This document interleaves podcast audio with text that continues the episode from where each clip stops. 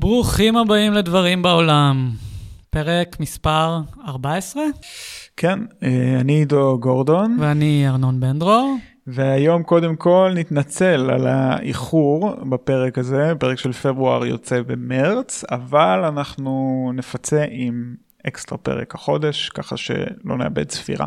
אה, אנחנו כרגיל פה בבית אריאלה, והיום אנחנו ניפגש עם חנה סער. חנה צמחה בשנות ה-90, היא למדה צילום בקאמרה אובסקורה. הציגה מאז אה, כל מיני תערוכות יחיד, ביניהן במוזיאון חיפה ובמוזיאון הרצליה. והיום אפשר לראות את רוב העבודות שלה באתר המושקע שלה, ואפילו סדרות אחרונות שמוצעות לרכישה באתר. מזכירים לכם לעקוב אחרינו, מאוד חשוב, באינסטגרם, שם אנחנו מעלים את הפרקים, מעלים את האיור של עידו מהפרק, ומעלים את כל הדימויים שדיברנו עליהם בשיחה. בנוסף, גם ממליצים לעקוב אחרינו בכל הפלטפורמות ההאזנה, אפל פודקאסט, ספוטיפיי וסאונד קלאוד, ולא לשכוח לייק בפייסבוק. אז אנחנו כאן בבית אריאלה כרגיל, אור רימר על המוזיקה כרגיל. מתחילים כרגיל.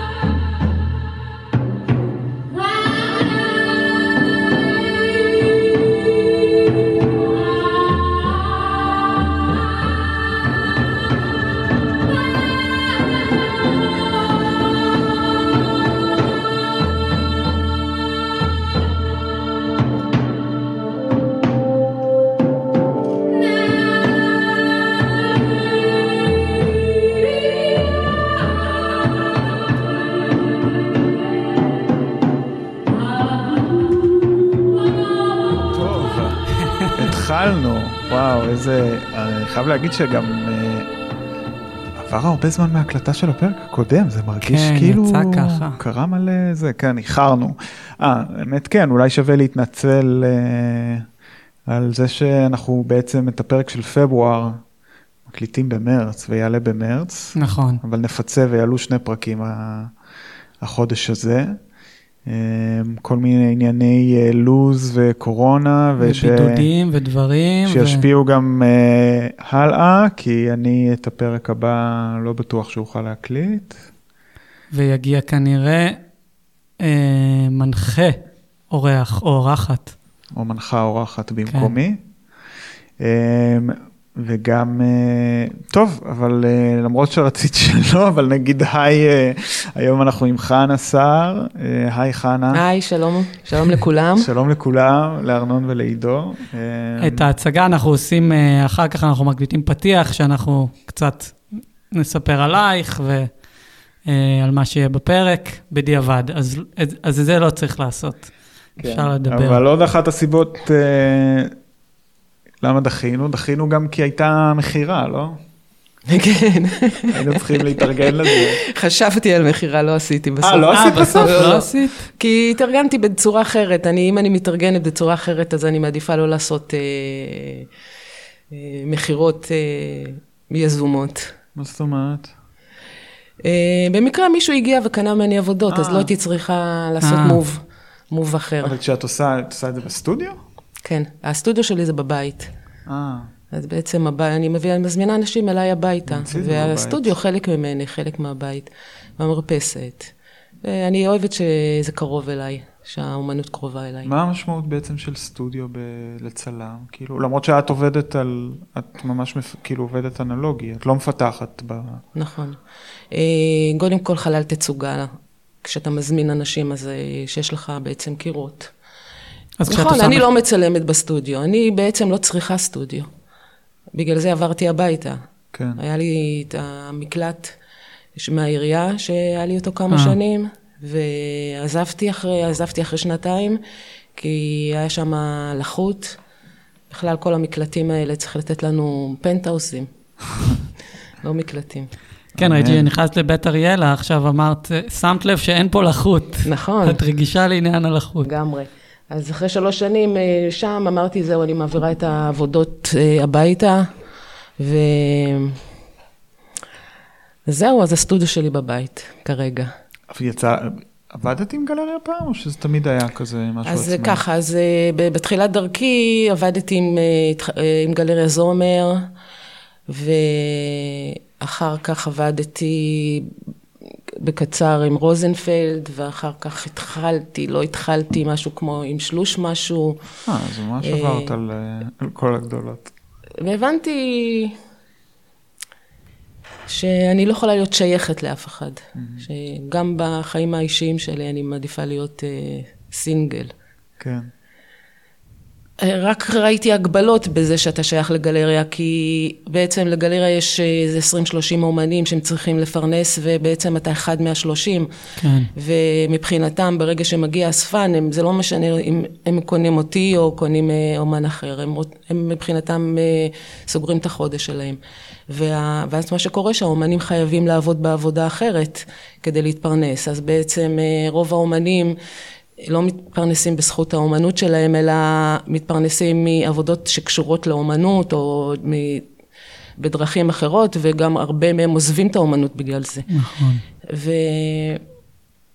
ובניסיון שלי עם הגלריות, אה, מצאתי את זה שאני בעצם מוכרת יותר מהם, ואני זאת שנותנת להם את האחוזים.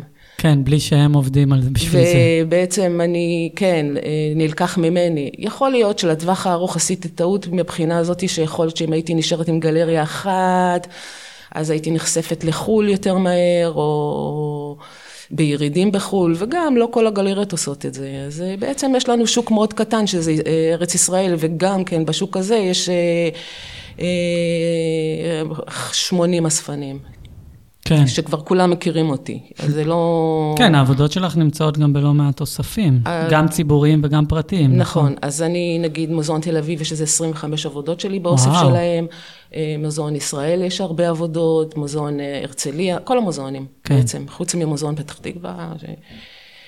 ובכל האספנים יש עבודות שלי. ובעצם אה, אני לא צריכה גלריה אם אני מתנהלת בארץ. יש מוסד שלמדת בו שעוד לא יצא לנו לדבר עליו, שהיום הוא כבר לא קיים, אבל זה קאמרה אובסקורה, שהוא היה מקום אה, חשוב, במובן הזה שהוא הכשיר הרבה, הרבה צלמים בארץ. אה, יש לי רק דברים טובים להגיד על קאמרה אובסקורה. זה, אני בגיל אה, 20 התחלתי ללמוד בקאמרה שהייתה באלנבי, שזה היה ממש בתחילת הדרך שלהם. וואלה, באלנבי, ו- איפה באלנבי? קרוב לכרמל, באמת? כן. אוקיי. והיה שם חופש, אף אחד לא אמר לך אה, מה הדרך הנכונה, או אם אתה מגיע לשיעור או לא מגיע לשיעור, או... אה, היו שם מורים מאוד טובים. מי למשל שאת זוכרת כמורה? אז ככה, היו כולם בעצם שם, מיכל איימן הייתה, רועי קופר, לוסקי, ניניו, רותי אגסי, אה, ועוד ממש, ועוד. כן.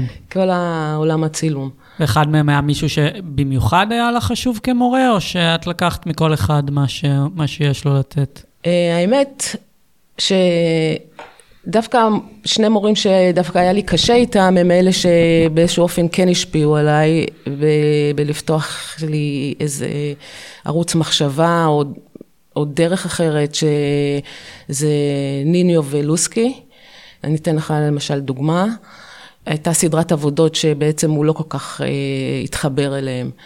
ולקראת... מי אה, זה- מהם? אה, לא לוסקי, התחבר. ולקראת אחת התערוכות הוא אמר, אה, תביא את אלה. אמרתי, אבל לא אהבת אותם. הוא אמר, לא אהבתי אותם אז.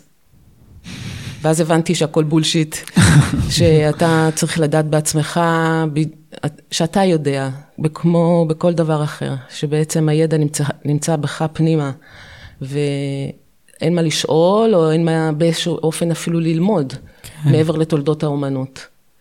ומיכל איימן עזרה לי, הייתה לי סדרת עבודות שהיא היא בדיוק, אה, הייתה, היה איזה, פר, איזה תחרות שמה, וזכיתי בה בזכותה, היא לקחה את העבודות וזכיתי, ונסעתי לחו"ל, נסיעה הראשונה שלי דרך האומנות לחו"ל. לסט, דרום צרפת, uh-huh. להר, ליריד הצילום, שגם זה עזר לי, פתח לי את הראש, המחשבה. כשאני נכנסתי לשנה א', אה, אז לא היה לי כסף בכלל לשלם, והגעתי איתם להסדר שאני כל חודש פשוט אפקיד. לא היה לי צ'קים, שכל חודש אני אפקיד מה שיש לי במזומן. סוף השנה הגיע, קראו לי מה קרה, לא, לא שילמת כלום כל השנה. נגיד שזה היה משהו כמו, נגיד, 4,000 שקל לשנת לימודים, אני כבר לא זוכרת, נגיד, אנחנו... כן, כן. אז אה, אמרתי, אתם יודעים מה, יש לי פה 1,600 שקל, אה, אולי אני אשלם ונסגור את זה ככה? אוקיי. איך תשלמי לשנה הבאה? אז אמרתי, אותו דבר נעשה, אוקיי. אז אוקיי, אז זה נגיד מבחינה כלכלית, אבל הרוח, זו הייתה שם רוח של, אה, אה, שמאפשר לך להיות אומן ולאפשר לך להיות מי שאתה, ואף אחד לא מנתב אותך לשום מקום. בגלל זה, הבית ספר הזה התאים לי. באיזשהו אופן, אף אחד לא סירס אותי שם. כלומר, יכולתי להיות הכל. בעצם מהתקופה שסיימת את הלימודים, עד הפריצה שלך, נגיד, לעולם האומנות, עם, ה... עם התערוכה אה, בינגו הנסיכה. כן. היה, היה איזה פער, נכון? כאילו, לקח איזה... בעצם אני סיימתי את הלימודים ב-94, משהו כזה. אה, אוקיי. אז פחות פער ממה שחשבתי. אה, ואני גם עבדתי בתור סטודנטית בעיתון. ו... באיזה עיתון עבדת? עבדתי במעריב, אה. בזמן אה, זמן משהו. ומאוד הצלחתי, היה לי גם עמוד שלי, של אה, עמוד אופנה מסוים. מה זאת אומרת? מה זה עמוד אופנה? כאילו צילמת... אחד, כן, אופנה. אחת האורחות, אני חושבת שרותי רודנר, בדיוק הגיעה, החליפה את ציפה קמפינסקי ואמרה, אה, אני מנסה או אותך או את תמר קרוון או משהו כזה, אני כבר לא זוכרת, אה, כל אחת שתצלם צילום אחד, ואז אני אבחר מי זאתי שת... אז צילמתי את אחת החברות שלי משהו, ובחרו בי. ואז אה, בעצם כל שבוע זה היה מדור כזה שנקרא איך אנשים מתלבשים או משהו כזה. ובצילום האחרון, שבעצם אחר כך היא לקחה ממני את העמוד, היה מישהי שצילמתי אותה בלי חולצה. ואז היא אמרה, איפה הבגדים? אז זה, זה מדור לבגדים. אז אמרתי, המעיל שעל האוטו, זה הבגדים, אמרתי. ואז נלקח ממני העמוד הזה. anyway, אה, הכל יצא לטובה. הצילום נגיד של אה, עופרה או של דנה, זה לא אוקיי, קשור, נכון? אה, אוקיי, אז עופרה ודנה, זה היה בעצם אה, צילום מוזמן לזמן ורוד. טוב, לא, סתם גלשתי, אבל את אומרת שעשית... דרך העיתונות וזה הגעת ל... לכל מיני, לתקליטים וצילומי... האמת שאני אני כל הזמן רציתי להיות אומנית, אבל לא היה לי, אה, לא היה לי סיכוי בזמנו אה, להיכנס פנימה לעולם האומנות מסיבה אחת שבזמנו, בזמן שלי, אז האומנות שהייתה מיינסטרים זה היה אה, רפי לביא וכולי. ואז אני בעצם יצאתי עם הסדרה של הבינגו הנסיכה. ב-97 עזבתי את העיתונות ולא הייתה לי עבודה ועברתי לגור אצל ההורים וליד ה... ליד ההורים היה איזה מקום כזה של בית הימורים קטן שהתחברתי עם הבעלים ופתאום הוא אמר אולי תעבדי פה, אמרתי אוקיי, מתי אתה צריך? היום בארבע, אוקיי, מתחילים. ואז התחלתי לעבוד בעצם בהימורים שמה. בבורסה ברמת גן. בבורסה. ו... ובמקביל לזה, אה, הדס מאור, אה, שהיא בדיוק קיבלה את, את הגלריה של קאמרה אובסקורה לעצור, mm-hmm. והיא הכירה את העבודות שלי הקודמות, של כל ה... אה, עשיתי סדרה של קוקסינלים, ועשיתי סדרה של נשים, חברות שלי, שהיא הכירה את הסדרה הזאת, והיא אמרה, את יודעת, אני מקבלת גלריה עוד מעט, את... אה, אולי אני אעשה לך תערוכה. ואז אה, עבדתי שם חצי שנה בלי לצלם. והיא הגיעה לבקר אותי שם איזשהו יום, לא יודעת מאיזה סיבה. מה עבדת? מה עשית? אז אה, זה היה מקום כזה של מכונות מזל, כזה, כן. ובעצם אני הייתי לוקחת מהם את הכסף, מכניסה להם נקודות, ומנהלת שם את העניין הזה, כן, כאילו... ואז אה, הדס מאור אמרה לי משהו כמו, למה את לא מצלמת פה? אז אמרתי, לא יודעת, האמת שבאמת לא יודעת, אני אה, אקח מחר את המצלמה. ואז מה שקרה, כבר אנשים הכירו אותי שם חצי שנה, ועבדתי מ-12 בלילה עד הבוקר. אה, היית- מתחילה לעבוד ב-12 כן, בלילה. אני העדפתי את השעות האלה. ואז בעצם, אה, ברגע שלקחתי את המצלמה, זה היה פשוט זרם כמו נהר.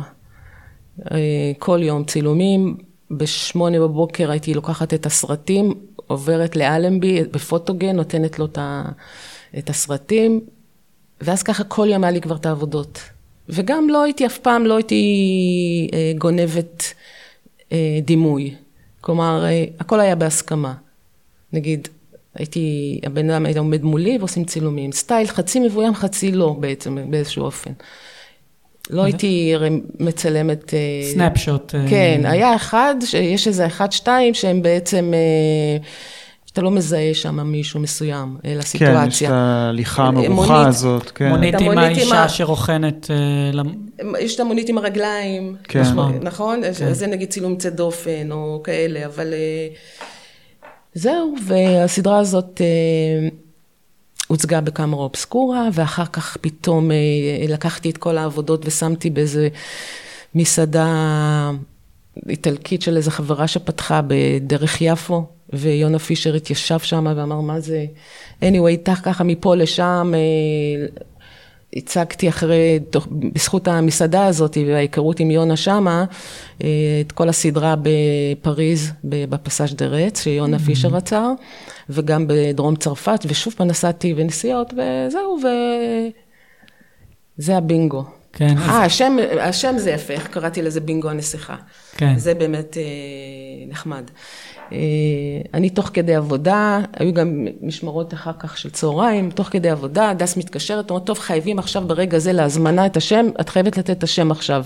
אני, אני כזה עם הטלפון, מסתכלת ככה, פתאום רואה את השלט של המקום, יצאתי החוצה לדבר, שלא יהיה הפרעות, שלא יפריעו לי לשיחה, ואני מסתכלת ורואה בינגו הנסיכה של המקום. אז אמרתי, נקרא לזה בינגו הנסיכה. אז היא אמרה, וואו, זה השם. ו... באמת שם יפה. כן. שם מדהים. איך היה הפיצול הזה בשבילך? זאת אומרת, מצד מסוים עבדת במקום, אני מניח, די, די קשוח, אנשים קשי יום, או אנשים שמגיעים באמצע הלילה אה, ומהמרים כל הלילה. אני מניח שראית דברים קשים, דברים נכון. מוזרים, דברים עצובים. ומצד שני, הדס מאור מגיעה ואומרת, תצלמי פה, אה, בואי נציג את זה בתערוכה. זאת אומרת, איזשהו פיצול מאוד, אה, מאוד גדול בחיים. תראה, הסיבה שאני לא ראיתי אה, לצלם את זה, הייתה כי אני הייתי חלק מהם מבחינה נפשית. כלומר, אה, כשאתה אה, נמצא במקום כואב בעצמך, אז אתה פוגש כאב ועצב. זה כאילו, זה כמו, כאילו הפנים מקרין החוצה. אז אה, זה היה כמו לצלם אותי באיזשהו אופן. כאילו, כמו היא אמרה לי, בואי תצלמי את עצמך. נמצאת בכאב ופחד.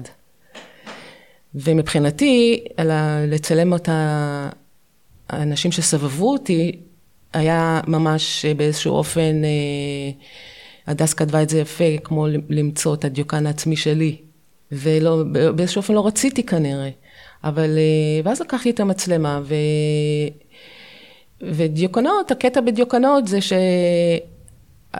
להבדיל מנופים, זה שאתה פוגש את הכאב של האדם מולך, או את הפחד, או את העצב, או את השמחה, או, או לא יודעת מה. ואתה נעשה אחד איתו, ואני הייתי אחד איתם. אז אה, בגלל זה העבודות האלה עד היום, הם, אה, אנשים אוהבים אותם, כי הן לא נפרדות, הם אחד. כן. החצי שנה הזאת שלא צילמתי אותם, אה, גרמה להם להכיר אותי ולראות מי אני, ואז היה יותר קל, אם הייתי באה עם המצלמה, הכל היה, אתה יודע, כל מה שהיה היה נכון. נכון. וברגע שהבאתי מצלמה, אז כבר כולם היו שם חברים שלי באיזשהו אופן, לא חברים, אה, אתה יודע, שאנחנו יוצאים לבלות, אבל מכירים וצוחקים וקפה ו, וככה. לא באתי במקום אה, להראות אותם, אלא להראות מי הם. תגידי שאלת אה, זה, יש דמות שחוזרת בסדרה כמה פעמים, עם שאני סתם uh, פיתחתי סקרנות לגביו מהיכרות של עבודות באוסף. זה כי עמוס שוקן קנה אותה, זאת אותה דמות, אבל, אבל נכון. אבל היא גם נורא, גם בתוך מה שמופיע באתר, יש לו, זה ציור... הדמות עם הגבה, נכון. כן, יש לו פיצ'רים כל כך חזקים, סתם אוקיי. מעניין אותי לשמוע אז, אם הוא... אני ראיתי אותו, האמת שהוא לא היה, הוא, הוא, הוא עבד ב... ממול היה, ממול המקום שלי היה פיפ שואו כזה, mm-hmm. ש... עם אה, ניאון כזה של לב זרחני, ושם הוא היה שומר ראש של הפיפ שואו. Mm. והוא היה נכנס מדי פעם לעשות קפה, או לא יודעת מה, או שירותים, או כאלה. ו... ויום אחד אמרתי לו, אפשר לצלם אותך? אז הוא אמר, למה? כן. אז אמרתי, כי אתה כמו אומנות, אתה כמו, mm. אתה כמו הציורים של פעם, אתה כמו, לא יודעת מי, אתה מיוחד. אמר, אני מיוחד? אמרתי, כן, אתה מיוחד. ואז הוא אמר, לא, לא, ואז עוד יום ועוד יום, ואז אה, יום אחד הוא אמר, אבל למה? מה תעשי בזה? אמרתי, אני עושה תערוכה של המקום, ואני רוצה לצלם אותך. אז הוא אמר, אוקיי, בואי, איפה את רוצה? אמרתי, תעמוד פה. ואז עשינו את הדיוקן עם הלב האדום כן. בצד, ואי אפשר היה לו לצלם אותו. לא. בעצם, אה, וכל הקטע, שכמה שהוא נראה ככה, הוא בעצם אה, היה קשוח כזה, כן? כן? כי הוא בעצם היה שומר ראש שם. ו... האמת שפגשתי אותו לפני שנה באוטובוס, ואני זיהיתי אותו והוא אותי לא. וואו. ואמרתי לו, איזה קטע, אתה יודע, אה, הוא השתנה גם, עברו שנים. כן. אה, יותר מ-20 שנה. אמרתי לו, תיתן לי את הטלפון שלך, אני אשלח לך, אה, אתה נמצא באתרים בכלל, ונמצא ב... הוא אמר, מה, תשלחי לי, האמת שלא שלחתי לו, לא. אם יש לי את ה... וצילמת בעצם באותה סדרה גם את אה, דן, יש איזה צילום שרואים את דנה אינטרנשיונל. כן, כן, אבל זה לא קשור, זה באותה תקופה שבעצם צילמתי אותה בסטודיו שלי, לכבוד אה, כתבה שהייתה עליה. הבנתי. ו... אבל גם גילה גולדשטיין. נכון, נכון, גילה, היה לי רומן עם גילה. כי גילה הייתה בעיניי פשוט סקסית. היא הייתה מסתובבת שם, באזור לא, הזה? לא. או, אוקיי. את גילה פגשתי במקומות בילוי, בכלל בתל אביב. מי שלא מכיר, אה, גילה גולדשטיין, אה, אחת הטרנס-סקסואליות, אה, טרנסג'נדריות הראשונות ב... אחת המדהימות. והראשונות גם, נכון. אני חושב היא וננסי שניידר. והצילום של ירדנה. כן. זהו, כן. זה לא באתר אבל. ירדנה באתר, אין כן? דבר כזה. ראיתי אותו, אבל לא... כן. גילה נפטרה לפני איזה שנתיים, לא? משהו כזה, משהו כזה, לפני כמה, כן. כן. אז גילה הייתה... אחת הנשים הסקסיות שיש, ממש. ויצא לי לצלם אותה הרבה פעמים, כי כל פעם שאתה רואה אותי, אתה צועקת לי, היי, היי, בואי הנה, צלמי אותי. אז... אבל היה בזה איזה משהו, כי כש, כשמסתכלים על ה nineties, נגיד בהקשר של הקהילה הגאה, או זה מין, זה, זה תקופה שאנחנו חושבים עליה כאיזושהי תקופה של פריצה גדולה, באמת דן אינטרנשיונל זוכה באירוויזיון, הדבר הזה נכנס למיינסטרים באיזשהו אופן, יש איזושהי הנכחה של, של, ה, של הקהילה הזאת, האם זה היה משהו שהיה לך גם בראש, שאת רוצה לתת נראות לדבר הזה? ש... זה, תראה, אני לא, אני איפה שאני נמצאת שם, אני יוצרת, זה היה חלק ממני. אלה היו החברים שלי, אלה היו המסיבות שלי, אלה היו האנשים שסובבים אותי. יאיר קדר, בזמנו שערך את זמן ורוד, אז הוא היה חבר. אז הוא אמר, חנה, תצל מכאן, תצל משם. זה, זה היה חלק ממני. כלומר, לא באתי עם איזו אג'נדה מסוימת אה, לשנות פה את העולם, או, או להראות, לעשות טוב יותר, או הייתי, זה היה כאילו מבחינתי כמו... אה, חלק ממני. עד כמה כן היית, כן או לא היית מחוברת לצילום בעולם, לצורך העניין? כי כשאני ראיתי את העבודות שלך, של אה, בינגו הנסיכה, אז, אז מי שעלתה לי זאת נאן גולדין, נכון. שמאוד מזוהה עם סוג הצילום הזה, אה, שגם הייתה מצלמת בדיוק את המיליה שהיא הייתה מסתובבת בו, שזה היה משהו מאוד אישי ושקשור באמת ל... לקהילה הגאה וגם למגפת האיידס בזמנו, אבל באמת אה, משהו שמגיע באמת מתוך החיים, חשוף. אז אה, אני אגיד לך, אה, בזמנו כשיצאת בינגו, הגיעה איזו עוצרת מאוד חשובה, שכאילו יכלה ממש לשנות לי את החיים. וכל מה שהיא ראתה, היא ראתה נאן גולדינג, והיא אמרה לי את זה, היא אמרה לי זה נאן גולדינג, ואני לא ידעתי בזמנו להגיד לה את מה שאני יכולה להגיד היום. כי אמרתי לה, זה לא, והיא אמרה, זה כן. עכשיו, מה ההבדל ביני לבין נאן גולדינג? נאן גולדינג היא צלמת תיעודית, דוקומנטרית, תיעודית, ואני אומנית שמשתמשת בצילום. עכשיו, אוקיי, אז בבינגו זה קצת שונה, אבל גם בבינגו, זה לא צילומים אה, דוקומנט, זה לא עכשיו אני מראה כמו נאן גולדין, שתי ה... זה יותר מרת הנפש, הצילומים האלה של הבינגו. ולא ידעתי להגיד לה את זה, ולהגיד לה, תעצרי שנייה, את טועה פה. ו... אז אני כן הייתי מודעת לכל הצלמים ש... זהו, כי, כי, כי כשדיברנו על זה גם, זהו, תיארת את זה שהדס מאור אה, אמרה לך, אולי זה יהיה רעיון טוב לצלם. כשאני נתקלתי בסדרה הזאת, אז אמרתי לעצמי, טוב, גדלה, היא למדה בסוף שנות ה-80, תחילת שנות ה-90, נאן גולדין וכל הבוסטון סקול והדברים האלה, זה בדיוק יצא, וזה היה מאוד כן. עכשווי, ובטח מאוד הושפעה מזה. לא, אז אני אגיד לך מה, אני אף פעם לא מתמקדת, אני תמיד רואה מרחבי. אני לא, נגיד, בוריס מיכאלוב, אז אני מכירה סדרה אחת שלו, אני לא עכשיו אתחיל ללמוד אותו, בתור uh, צופה, mm-hmm. או ד, uh, דיאנה ארבוס, אז uh, כן, או נאן גולדין, או סינדי שרמן, או כל התקופה הזאת. אז נגיד אני כאילו ספגתי את כל התולדות האומנות של הצילום, אבל לא... ידעתי כאילו לספוג אותו ולהוציא משהו אחר. אז אה, אני לא אומרת שלא ראיתי את העבודות האלה, אבל אה, זה גם, אנחנו גם שונות באופי. אה, זה היה אחרת, כאילו היום אני, נגיד סתם דוגמה חושבת על זה, למה לא נתתי מרחב? נגיד, למה עשיתי קלוזאפים? אז... כן, הדמויות כאילו בתוך איזשהו ריק, או בתוך, אה, כאילו בוקעות. כן, כאילו למה בעצם לא זזתי אחורה רגע? או מה היה הנחישות שלי ל- ל- לסגור אותם ככה, או, או להוציא אותם מה, מהסביבה. כן. הרי אם הייתי נותנת את הסביבה עם כל המכונות, זה היה משנה את, כל, את הכל. ולמה נכנסתי פנימה, ומה זה אומר, ו... אז אני גם עצמי, כשאני מסתכלת היום על העבודות האלה, אז נגיד אני אה, אומרת איזה קטע, הלו, מי היה שם? לא יודעת מי היה שם, אתה יודע, אה, כזה נחוש. אם זה לא היה נעשה בדרך כזאת שאני הייתי חלק מהם, אז היום הייתי רואה את זה אפילו פוגעני באיזשהו אופן, לבוא ולהגיד, הנה זה מקום תחום שפה אני מצלמת זנות, פה אני מצלמת, אה, כן, הנה זה השם של זאת שהיא חלק מהסדרה, או כן, או יכול להיות שגם זה היה חלק מהעניין, שלא לתת את השמות של הבני אדם באמת, ולאו דווקא אה, לא לתת להם כבוד, אלא הפוך. הכנסתי שם דיוקנאות של סולי, דרך אגב, אה, סולי זו הייתה אה, הבת זוג שלי. אה, ודיוקנאות שלי היו בתערוכה, אמנם כן? זה לא וואו. באתר, היו דיוקנאות שלי שנכנסו פנימה. לא ראית הבדל ביני לבין...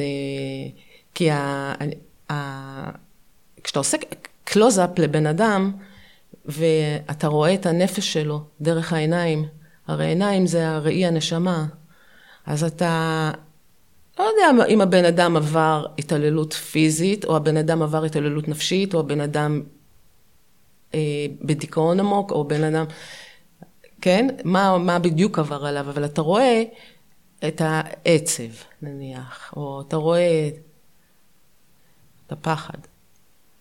ו... ואני נמשכתי לזה, כנראה, בזמנו, mm-hmm. כי זה היה חלק ממני. אני הייתי בפחד בעצב כנראה, בזמנו. אז במובן הזה את עדיין, את האמנת או עדיין מאמינה ביכולת של פורטרט טוב להעביר את, ה, את הנפש. ברור, את ה... אני לא מצלמת עכשיו דיוקנאות מהסיבה הזאת. שברגע שאתה מביט למישהו בעיניים, מעבר לדקה המקובלת, אתה בעצם, אנחנו עושים אה, חיבור. בין הנפש שלי לנפש שלך. כלומר, התחברנו. אתה יודע אותי ואני יודעת אותך. ואז החיבור הוא, אתה, זה משפיע עליך, אתה לא יכול אה, לצלם דיוקן, אה, אתן לך דוגמה. איזה מישהו אמר לי באחד הזה, מה את אה, חוטאת פתאום, עזבת את כל העולם ה... איזה מין, כן? אז אמרתי, משהו... כל עולם הלילה? כן, ה... כן, ה... את הדיוקן, את השוליים. כן, עזבת את זה. אז אמר, אז הלכת לנופים, הלכת ליופי, הלכת לפרחים. אז אמרתי, אתה יודע מה, אולי הוא צודק. לקחתי את המצלמה, הלכתי איתך המרכזית החדשה, הישנה, ואמרתי, אני אעשה צילומים. ואז הייתי גנבת. עשיתי איזה ארבע, חמש סרטים, לא יצא כלום. יצא רק מישהי שגונבת דימויים. ו... ולא סתם אתה לא שם. בעצם, אתה פוגש באמת כשאתה עושה דיוקן. ואם אתה לא פוגש באמת של האדם, אז, אה, אז בעצם לא משהו שהוא נצחי. כמו כל דבר. אבל מצד שני, יש אצלך גם אה, עיסוק מאוד, אה, נגיד, נרחב ב, ב, בחומר של הצילום. הדימוי מתפרק הרבה פעמים, הוא מאוד גרעיני. אה, את מצלמת בתאורה שהיא ממש לא מיטבית לכאורה, נגיד, לדיוקן, כן? כאילו אין את כל המידע. אה, כן, נכון, אני עושה, אני בדיוק חשבתי על זה, שאני בעצם, מה שאני עושה, אני מוציאה זמן ומקום. וברגע שאתה מוציא זמן ומקום, המוח אה, שולח את זה לרגש, כי הוא לא מבין. שזה הקטע של העבודות שלי באיזשהו אופן. המרכיב, המרכיב הבסיסי שלהם. שהיעדר זמן ומקום. זה במיוחד גם בעבודות יותר מאוחרות של הנוף, וזה מאוד... כן, בולט. וגם שילוב של תאורת צבע קומפוזיציה, שכמובן אה, אה, צלם חייב שיהיה לו את זה. כי נניח ואני מצלמת דיוקן ואני עסוקה בלהזיז את המצלמה ימינה או שמאלה, או, או איך זה כאילו, וזה לא בא, לא, וזה לא בא בילט אין, אז בעצם הוא, הוא לא נמצא. להיות מסוגל להוריד את כל החושים ולהיות בצילום. שהטכניקה לצורך העניין היא מגיעה באופן טבעי כבר ואת יכולה להתמקד באקט. חייב, כן, בתור אומן שבחר בצילום, אתה חייב שיהיה לך את הקומפוזיציה צבע תאורה בצורה מהירה ומיידית, כלומר שיהיה לך את זה. זה לא דבר ש... וזה לא דבר נרכש. כן. זה או שיש לך את זה, או שאין לך את זה. Mm. אלא אם כן אתה עושה צילומי סטודיו ויש לך זמן לעשות טסטים ושוב ושוב ושוב ולדימוי וגם, זה מתיש אם אין לך את זה. אז זה כמו שמישהו שלו, הוא סופר, או כמו מישהו שהוא צייר בצבעים, הוא, הוא, הוא טוב בצבעים, לחבר אותם יחד. עכשיו אני עכשיו אתחיל לצייר, ואני לא יודע אם האדום מתאים לתכלת, התכלת מתאים לאדום, לא, אני כבר יצאתי מעצמי מדעתי, כן. או ממי אני בתור אומנית או בתור בן אדם. אז חייב שיהיה לך בילטינג, תאורת צבע וקומפוזיציה. אבל זה תמיד התאורה של הרחוב אצלך, זאת אומרת, זו תאורה טבעית. בסדר, אבל אתה שם נכון? לב לתאורה. לא, לא, ברור, אבל אני אומר... רוב הזמן. אבל גם כן אני עובדת עם פנסים, אני עובדת עם תאורה... גם בסדרות האלה היית עובדת עם פנסים? בבינגו? בבינגו? לא. שם זה תאורת רחוב, נכון? של הניאונים, של ה... כן, שם זה תאורת אה, רחוב. כן. עכשיו, איך הגעתי באמת לצלם את זה בצורה כזאת? בהיותי סטודנטית בקאמרה אובסקורה, ביקשתי מלגה מקודק. אה, הגעתי לקודק, פגשתי אה, גבר עיראקי אה, שמצאתי חן בעיניו, והוא אמר, טוב תקשיבי, יש לי פה 500-600 סרטים לתת לך, סרטים חדשים, שזה 800 אסה, שאפשר לדחוף את זה עד 6,400. שזה מאפשר לך בעצם לצלם, להתנהל בלילה כאור יום. אמרתי, אז מה עושים? תראה לי. הוא אמר, את uh, מקיילת את המצלמה ל-6,400, משתמשת בסרט של 800, בעצם את עובדת ונותנת פוש 2. anyway, הוא הסביר לי בדיוק מה עושים, פתאום היה לי 500 סרטים. וואו. והכל הוביל לזה שיהיה את הסדרה הזאת. ובכלל, גם הכל הוביל אותי להיות צלמת, והכל הוביל אותי לקבל את המצלמה הראשונה. אני כאילו, מישהו הוביל אותי לשם, זה לא משהו שידעתי. או משהו שהחלטתי, או כאילו אני נותנת לחיים להגיד את, את המילה האחרונה. איך הם הובילו אותך באמת לקאמרה אובסקורה? אז... אה, אז אה, מאיפ- מאיפה את בכלל? אם- אם- זאת אומרת, אמרת שההורים גרו ליד הבורסה, לא? אה, אנחנו... עיראקית, עיראקים זה ברמת גן, לא? כן. אז גדלנו בפרדס כץ, עברנו בכיתה ג' עברנו לרמת גן, גר, אה, עברנו לרמת גן, בתיכון הייתי באוהל שם, באוהל שם אה, הייתי צריכה לעבור בית ספר, עברתי בית ספר אה, לבני ברק, בית ספר תיכון, ושם הכרתי איזו חברה שהיא הייתה, אה, שאהבה את תל אביב, ובתל אביב פגשתי, ישבנו בחוף ההומואים. שאיפה זה היה? אה, עדיין, אותו חוף ההומואים ב- בין אילטון לחוף הכלבים. מהמם, כן. וישבנו שם, קיבלנו פתאום מישהי, אה, מישהו עבר ואמר, יש ערב נשים, מסיבת לסביות בדיוויין. אתה זוכר את דיוויין? אתה לא, היית לא, צעיר. צעיר. anyway, אה, הגעתי לשם, זה, זה היה כאילו, לקחתי את ההזמנה והגעתי, חיכיתי לזה. הגעתי לערב נשים הזה, ושם פגשתי כמה חברות, שהתחברנו ונעשינו חברות טובות, עברתי לגור איתם בשכירות. והם כמה היו היית? צלמות, הם היו צלמות שלושתם. עיתונות. אה, לא, אוהבות צילום. Mm. אחת, אה, אוהבות צילום, כן. היה להם חדר חושך, ו, והן היו מצלמות אותי, מפתחות וככה. ו, ועדיין לא ידעתי שזה אני, שזה הולך להיות אני. אבל אה, אה, הרצתי אותם על זה שהן צלמות. ואז נסעתי איתם בגיל 20, נסעתי איתם אחרי צבא לחוץ לארץ, ואחת החברות שלי מכרה לי את המצלמה שלה. ואני התניתי את זה בזה שהיא תלמד אותי לצלם, אז אני קונה את המצלמה, 100 דולר זה עלה. והיא אמרה, אין בעיה, עושים ככה וככה, וצילמתי שם בכל הטיול. הגעתי לארץ, ובארץ פגשתי איזו חברה שאמרה לי, את יודעת, אה, אני הולכת להירשם לק- לקורס מבוא בקאמרה. אז אמרתי, גם אני רוצה, אבל אין לי כסף. אז היא אמרה, אני אשלם ותחזרי לי כל חודש. וככה התחלתי ללמוד צילום. כלומר, אה, הכל הוביל לשם. זה לא... עכשיו, יכול להיות שהיו לי חיים אחרים, אם הייתי, לא יודעת מה, פוגשת... אה, מה, מה הייתי פוגשת? אה, טבח.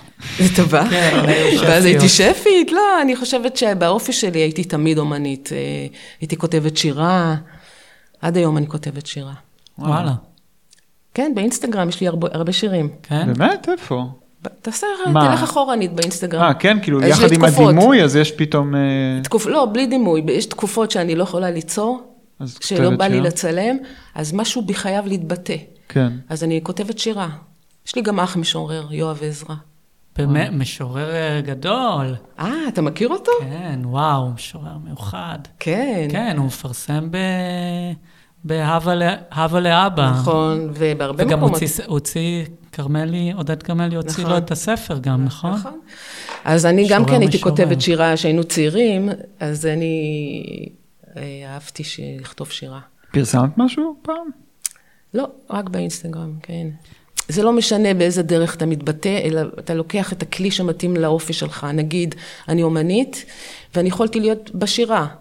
או אה, אם, אם הייתי נחשפת יותר למילים ולספרים ולשירה, והכלי שלי, הטוב שלי היה הדיבור, אז הייתי משוררת. אבל אני כאילו אה, בחרתי בכלי שמתאים לאופי שלי, שזה צילום, וצילום זה מיידי. זה עכשיו הרגע, כמו שירה.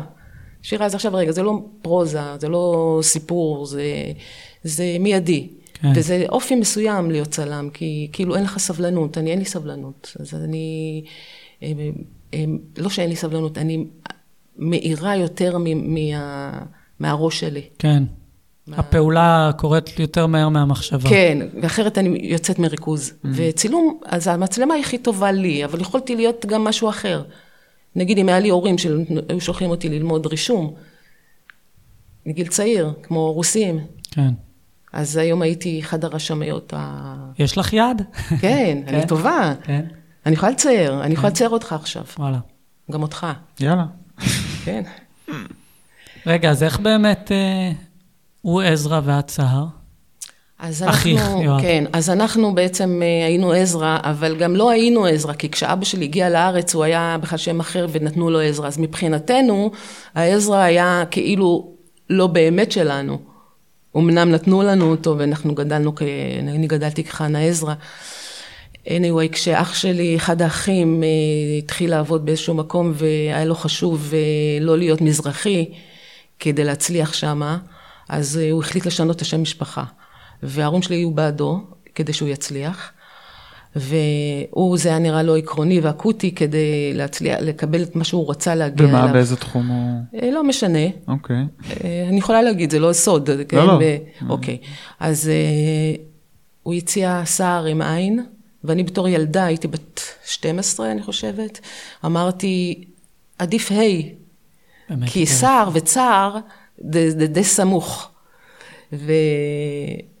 והעדפתי ה', וידעתי שאני לא אתחתן, ידעתי שאני לא אחליף את השם משפחה שלי, וידעתי שזה יהיה השם שלי. אז אמרתי, לי, אני רוצה סער עם, אם מחליפים, אני רוצה סער עם ה'. ו... ובסוף כל ובסוף- החיים שלך עוד נמשך הרומן הזה עם הסהר, נכון, עם הירח. לגמרי. אבל חשבתי כאילו על זה שגם... בחרתי לי את השם ממש. משפחה, לגמרי. את יודעת שראיינו פה את עוזי צור, מבקר ש... גם עיראקי. הוא גם עיראקי, והשם שלו זה עזרא, הפרטי. וגם עזרא. מנצור. נכון. עזרא מנצור, עוזי צור. כי בזמנו, בזמנו, כדי להצליח, שחור היה נחשב לפחות, אין מה לעשות. אה, נגיד, איך תבוא הישועה משחור, מקוף? ש- איך, האומנות, שזה, מה זה אומנות? בעצם הערך ה- הכי עליון שיש, שזה כאילו מגלה לך, מישהו נותן לך להיות, את ה, מישהו נותן לך להיות את הרוחניות בעצם. ממי באה הרוחניות, ממי באה, ממי באה הבשורה? אז פתאום אתה מבין שהבשורה מגיעה מקוף, זה לא יכול להיות, אז אתה לא נותן לזה להיות בכלל, כאילו, בתור, אני מדברת בתור הקהל השני.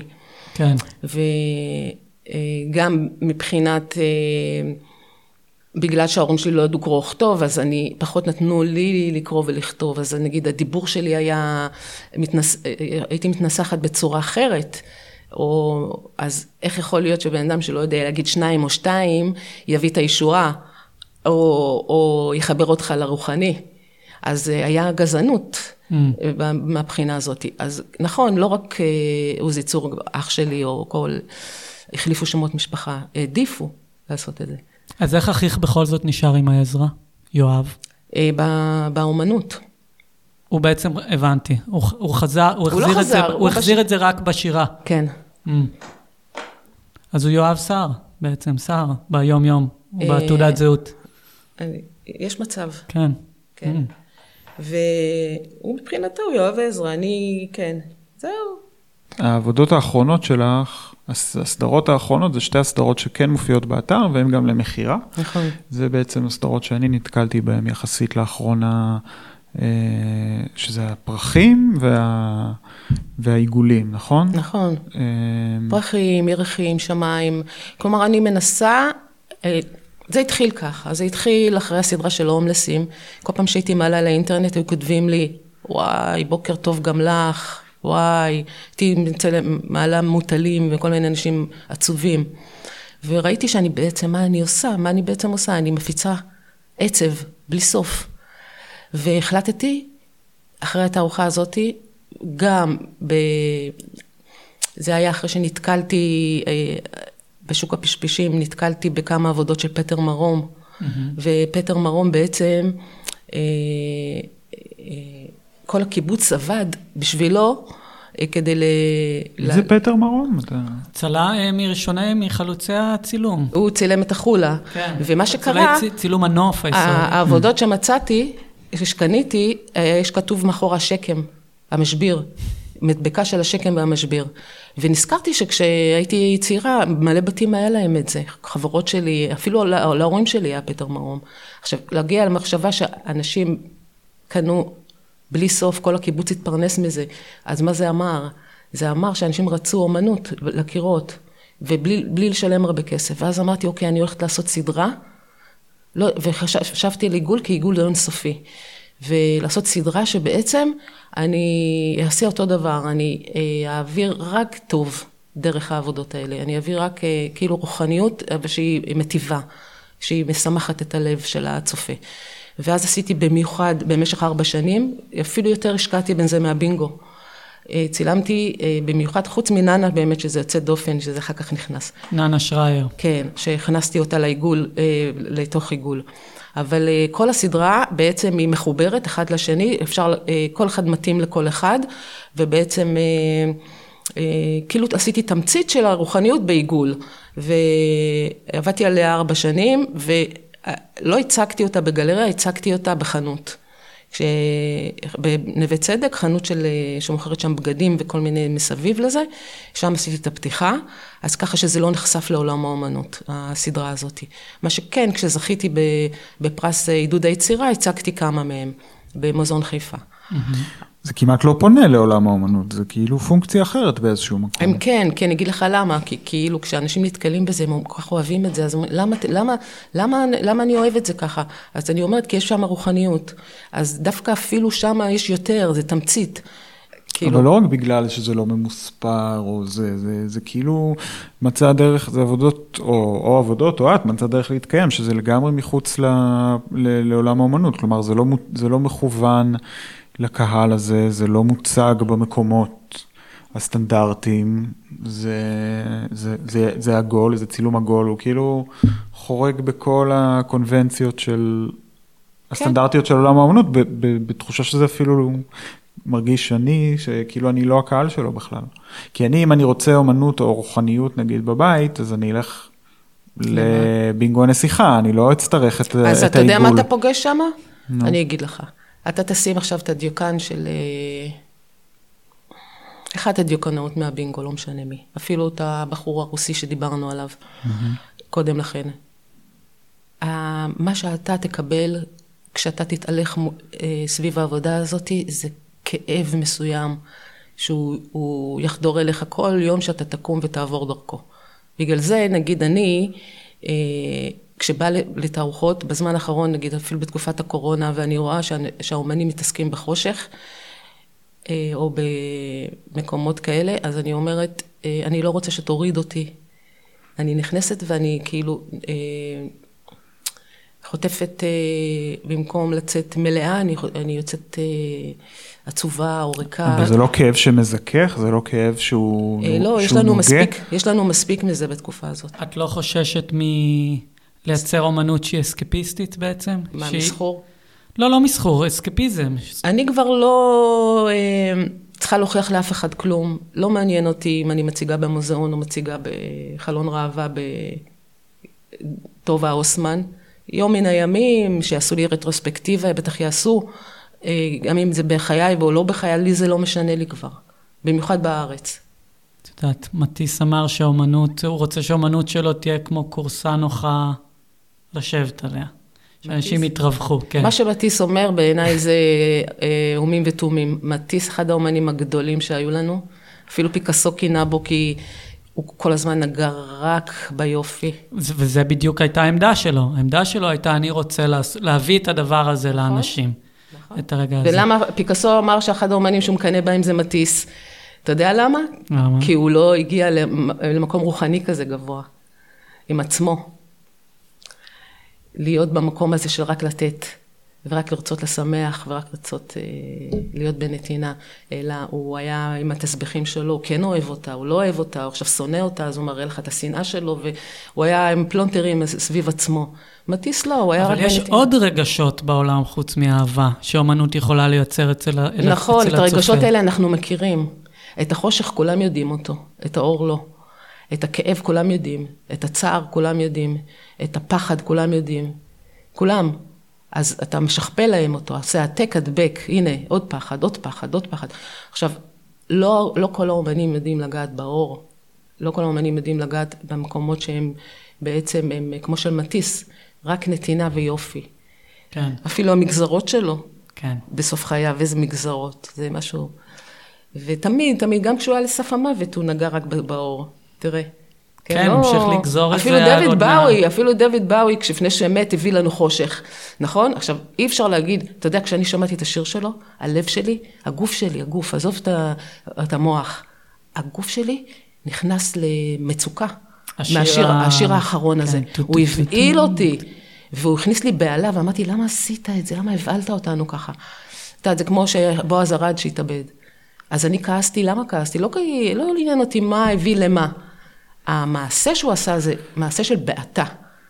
זה כאילו כשאתה לא תבעית את הילדים שלך, אף פעם, גם אם היא עשתה, הוא עשה מעשה בל יעשה, אתה לא תבעית אותם, אתה תשמור עליהם, תגן עליהם, אפילו במותך, אפילו רגע לפני מותך, אתה תתנהג בצורה שלא תגרום לילד שלך בהלה או בעתה.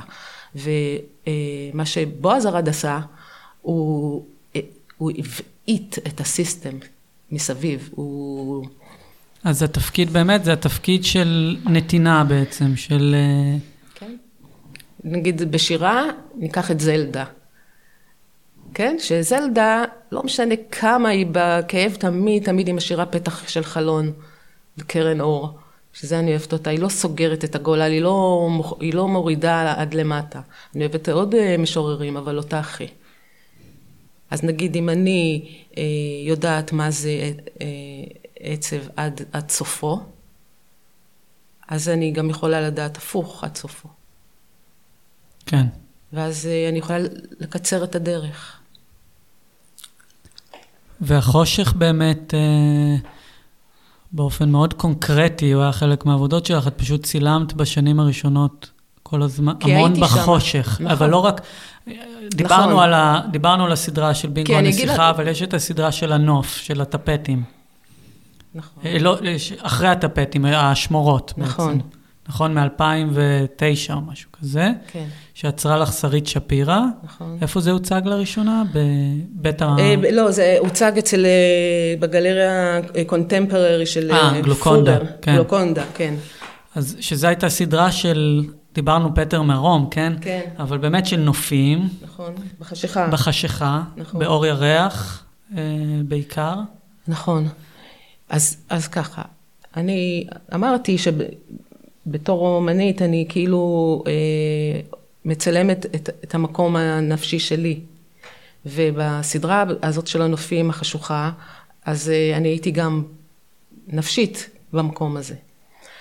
אני אגיד לך גם משהו על הצילומים האלה.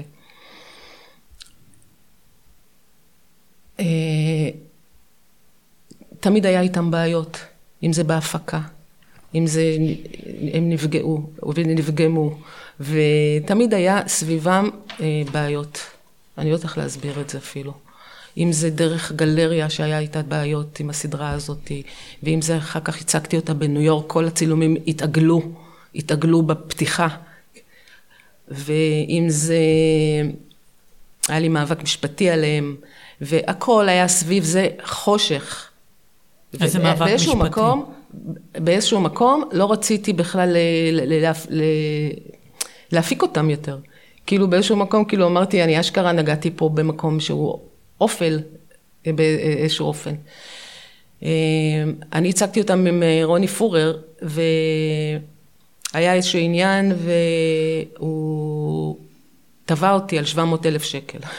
וואו, אה, 700 אלף, על מה 700 אלף? באיזשהו מקום הגעתי לגישור איתו, כשהגענו ל- ל- למגשר, המגשר אמר לי ככה, תקשיבו, אמר לי, אני רוצה רק שתדעי שאני יושב לארוחות עם רוני פורר, את יכולה ל- ל- להתנגד לי, שלא אני אהיה זה שיהיה בורר. והעורך דין שלי, שלקחתי בעד בארטר, משרד של עורכי דין מאוד אה, יקרים כנראה וידועים, אה, לא שלח את עצמו, אלא הגיע מישהו שעובד שלו ולא ידע את כל הפרטים, והתחיל לשאול אותי אה, תוך כדי תנועה, אה, רגע, אז מה היה בדיוק ומה היה זה? ואחר כך דיברתי עם העורך דין, אמרתי, אבל למה לא אתה הגעת? אז הוא אמר, את לא רוצה את כל המשרד שלי עם תמונות של חנה סער. אז אני הבנתי שזה דבור וזה צירעה, ואמרתי, אני מתפשרת. למרות שאני כאילו אה, יכולתי אני להרוויח או לתבוע. והגעתי לבוררות השנייה, ואמרתי, מה הוא רוצה? אז אמרו, הוא רוצה ככה וככה צילומים. אמרתי, "תז- אוקיי. וזהו, אני לא רואה אותו, לא רואה אותי, אין, אין עניינים, אין עניינים. אמרתי, אוקיי, איפה חותמים? ויצאתי משם, אה, וזה. אז anyway, סביב העבודות האלה היה כל הזמן אה, בעיות. כשהילדים היו קטנים, היינו נוסעים לטבעון הרבה, להורים של, אה, של הבת זוג שלי, והייתי יורדת ל... אה, בטבעון, אה, פשוט אתה נכנס ליער, אתה נכנס ל... עכשיו הייתי נוצ... הולכת לשם בלילה ואומרת, אני לבד, ויש כאן פחד, כן? פחד, כי חשוך, אני לבד, כל אחד יכול עכשיו פשוט להגיע, עכשיו אתה שומע גם את החזירים, אתה שומע קולות, אתה, אתה באיזשהו מקום גם נבהל, אבל בכל זאת הייתי נכנסת לצלם. אבל מה שמעניין זה שתמיד הייתי כאילו מתמלאת אנרגיה, למרות הפחד הזה. אז כאילו הייתי מקבלת מהטבע. אתה מקבל, אתה נמצא בטבע, זה טבע אף פעם לא לוקח, טבע נותן, לא לוקח ממך. ולעומת דיוקנאות, שאתה נמצא עם בן אדם, אתה יכול אחרי צילום להיגמר, אתה לא מבין למה אתה, אין לך מקום יותר. שרית שפירא כתבה משהו יפה על זה, היא כתבה שאתה לא יודע אם זה שקיעה או זריחה. אתה לא יודע, החיים הולכים לסגור עליך, או הנה הפתח ליציאה למקום כן. הנוער. תמיד השארתי את הדרך המילוט הזאת, כאילו, לא, לא צילמתי את החושך עד הסוף, תמיד נשארתי מקום של אור. כלומר, תמיד נתתי את, ה, את המצלמה לכיוון המואר, תוך כדי החושך. נכון, כן. זה, זה אולי ההיבט הפורמלי שהזכיר לי את עליה אמוץ, רק הדבר הזה של האור, נכון, של האור נכון. בעיניים. אז איך, קרה, אז איך קרה שהארסנל עבודות שלך מכיל כל כך הרבה באמת אה, דימויים של עצבות? ו... נכון, כי לא קרה? לא הייתי מחוברת לעצמי. כי פעלתי רובוט. כי המצלמה הייתה ככלי שלי, והייתי טובה בזה פשוט. זה שלא ידעתי את עצמי לא השפיע על האומנות, כי יש לי דרך הישרדות כזאת, גם בתור ילדה, או גם זה, של להניח לכל. להניח לכל ולראות. ואז כאילו זה התאים לי בתור אומנית, לא הפריע לי האופי הזה שלא ידעתי את עצמי. Mm-hmm. אבל זה כן הפריע לי, לחיים שלי, לשמחה שלי. כאילו למצוא אותה ולהיות, ולהיות כל הזמן בה. למשל, אפילו היופי שלי, הפנים שלי היו אחרות. היו אחרות. לא הייתי מרוצה מעצמי. למה? כי החיצוני הראה את הפנימי, והפנימי היה מיקס, וגם החיצוני הפך להיות מיקס. ולא ישב נכון בפנים. אפילו הפנים שלי התיישבו נכון. נהייתי יפה יותר. כן. כאילו, אני פתאום מסתכלת על עצמי, אני אוהבת את עצמי במראה. אז האף, האף אפילו מתיישב נכון, כן, הכל מגיב לפנים. האור פנים, הקמטים משתנים. היו שתי אוצרות משמעותיות בקריירה שלך, הדס מאור. ושרית שפירא. ושרית שפירא. שרית שפירא, הייתה אוצרת כל כך חשובה ומשמעותית לאומנות ישראלית, איכשהו בתוכנית שלנו לא דיברנו עליה אף פעם, ולא יצא לדבר על תערוכות שהיא יצרה גם, אני חושב. נכון. וזה מעניין אותי לשמוע איך הייתה העבודה איתה. אה, שרית. הרי שרית... אה, אה, שרית קודם כל בתור אישה, זו אחת הנשים המדהימות, חוויה, בכלל מי שלא הכיר את שרית הפסיד. אה, בכלל עולם האמנות הפסיד את שרית. היא הייתה מאוד חדה ומאוד מהירה, והיא ידעה הכל מכל תוך שנייה, והייתה משתעממת כבר, תוך כדי תנועה. ואז היא הייתה הולכת רכיל, כי בעצם היא כבר ידעת את התשובה, את הדרך, את הסרט, את הכל. אז היא הייתה מאוד חדה, מאוד מאוד מאוד, וגם בטקסטים שלה. עכשיו, הטקסטים שלה, לפי דעתי, אה, זו הדעה שלי מהחברות שבינינו, היא כאילו הייתה אומרת, אה, אני עובדת על זה, אני עובדת על זה, היא לא הייתה עובדת על זה. היא הייתה חושבת על זה, והיא הייתה כותבת את זה באותו יום. לפי דעתי זה טקסטים של יום אחד. פשוט לא היה לה, כמוני, לא היה לה סבלנות לשבת, היא דוחה, דוחה. אה, כן? כן, פשוט דוחה ותן לה לעשות ולרחל על פה וללכת לכאן ואמרנו ככה ונעשה ככה, אבל uh, ברגע שהייתה מתיישבת לכתוב, היא הייתה, היא הייתה משחררת את הכל ונכנסת לסרט שנקרא האומנות, והיה לה ידע גדול ומוח חד ומשפטים ש... עכשיו, בתור חברה הייתה הרפתקה. היינו חברות מאוד מאוד טובות. Mm. והטקסטים שלה, היום שאני קוראת אותם, האמת שאני אף פעם לא עניין אותי טקסטים. פעם יונה פישר כתב עליי טקסט בצרפתית, כאילו בצרפת, ומישהו אמר לי, לא, תר... אה, זה, אז אמרתי, לא, זה היה בצרפתית. אז אמרה, רגע, אבל למה לא ביקשת את זה באנגלית, או בעברית? אז אמרתי, אני לא יודע, לא עניין אותי בכלל מה הוא כתב באמת. אז גם, אה, גם מבחינת אה, שרית והדס, שהם כותבים את הטקסטים, היום שאני קוראת את הטקסטים שלהם, אני, אני מוקירה תודה. על, על זה שהם ראו דברים שאני אפילו לא התייחסתי אליהם ולא רציתי לעצור שם. אז גם הדס וגם שרית, הם כאילו הפוכות ממני. ב, ב, אבל מצד שני משוגעות כמוני, כן? הפוכות מאיזה בחינה? הן אה, מאוד בראש. הם, הם, הם נמשכו אליי בגלל זה, ואני נמשכתי אליהם בגלל זה. והייתה בינינו, ועדיין יש בינינו, עם הדס, אה, אהבה מאוד גדולה. וזה שהן נשים זה לא, זה חלק מהעניין. אה, תמיד נשים היטיבו איתי, בכל הדרך, כל זה הם עזרו לי. אפרופו נשים, הייתה לך סדרה שהוקדשה כמעט אך ורק לנשים, אולי חוץ מגבר אחד שמופיע בה. אשלון ביוטי, נכון? כן. שמה אז... זה אשלון? אה, אשלון בעיראקית זה איזה. איזה? איזה, mm. איזה יופי. זה... זה מ-2010? כן, כשאני צילמתי את אימא שלי בעצם, אה, צילמתי אותה בחושך. כי חשבתי שבעצם אה, בזה שהיא הייתה מזרחית וגדלה בעיראק, אז אה, הכניסו אותה לחשיכה מסוימת, אה, מבחינת, הגבילו אותה, את הכוחות שלה. כאילו לקחו משהו שיש בו כוחות מאוד עצומים והגבילו אותו לסדרים. וצילמתי אותה בחושך, ואז עשיתי לה הרבה דיוקנאות, ואז מסביב פתאום התחלתי לצלם את כל האחייניות, את הקרובות משפחה. מה שרואים בסדרה הזאתי, שאין שם סקס, אין מיניות. אה, כי רואים שהן קרובות משפחה, לא באימא, לא בזה, ואז כאילו הם מאוד, אה, מאוד כמו צילמתי אה, ואזה, כמו לצלם פרחים, כמו לצלם... כן, והכנסתי בסוף את אבא שלי, שצילום שלו שלפני שהוא מת, זה צילום שחודשיים לפני שהוא מת, צילמתי אותו ממש כמו תות הנחמון כזה שוכב. נכון, כמו... והוא שאל אותי למה את מצלמת אותי ככה, ואמרתי, אני אשים אותך במוזיאונים hmm. יום אחד.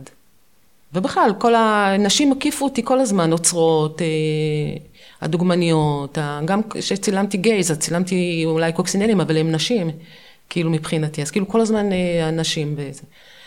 ולגבי ההגדרה של הזהות המינית שלי, אז נגיד אה, היום אני גם כן לוקחת אחורה את ההגדרה שלי.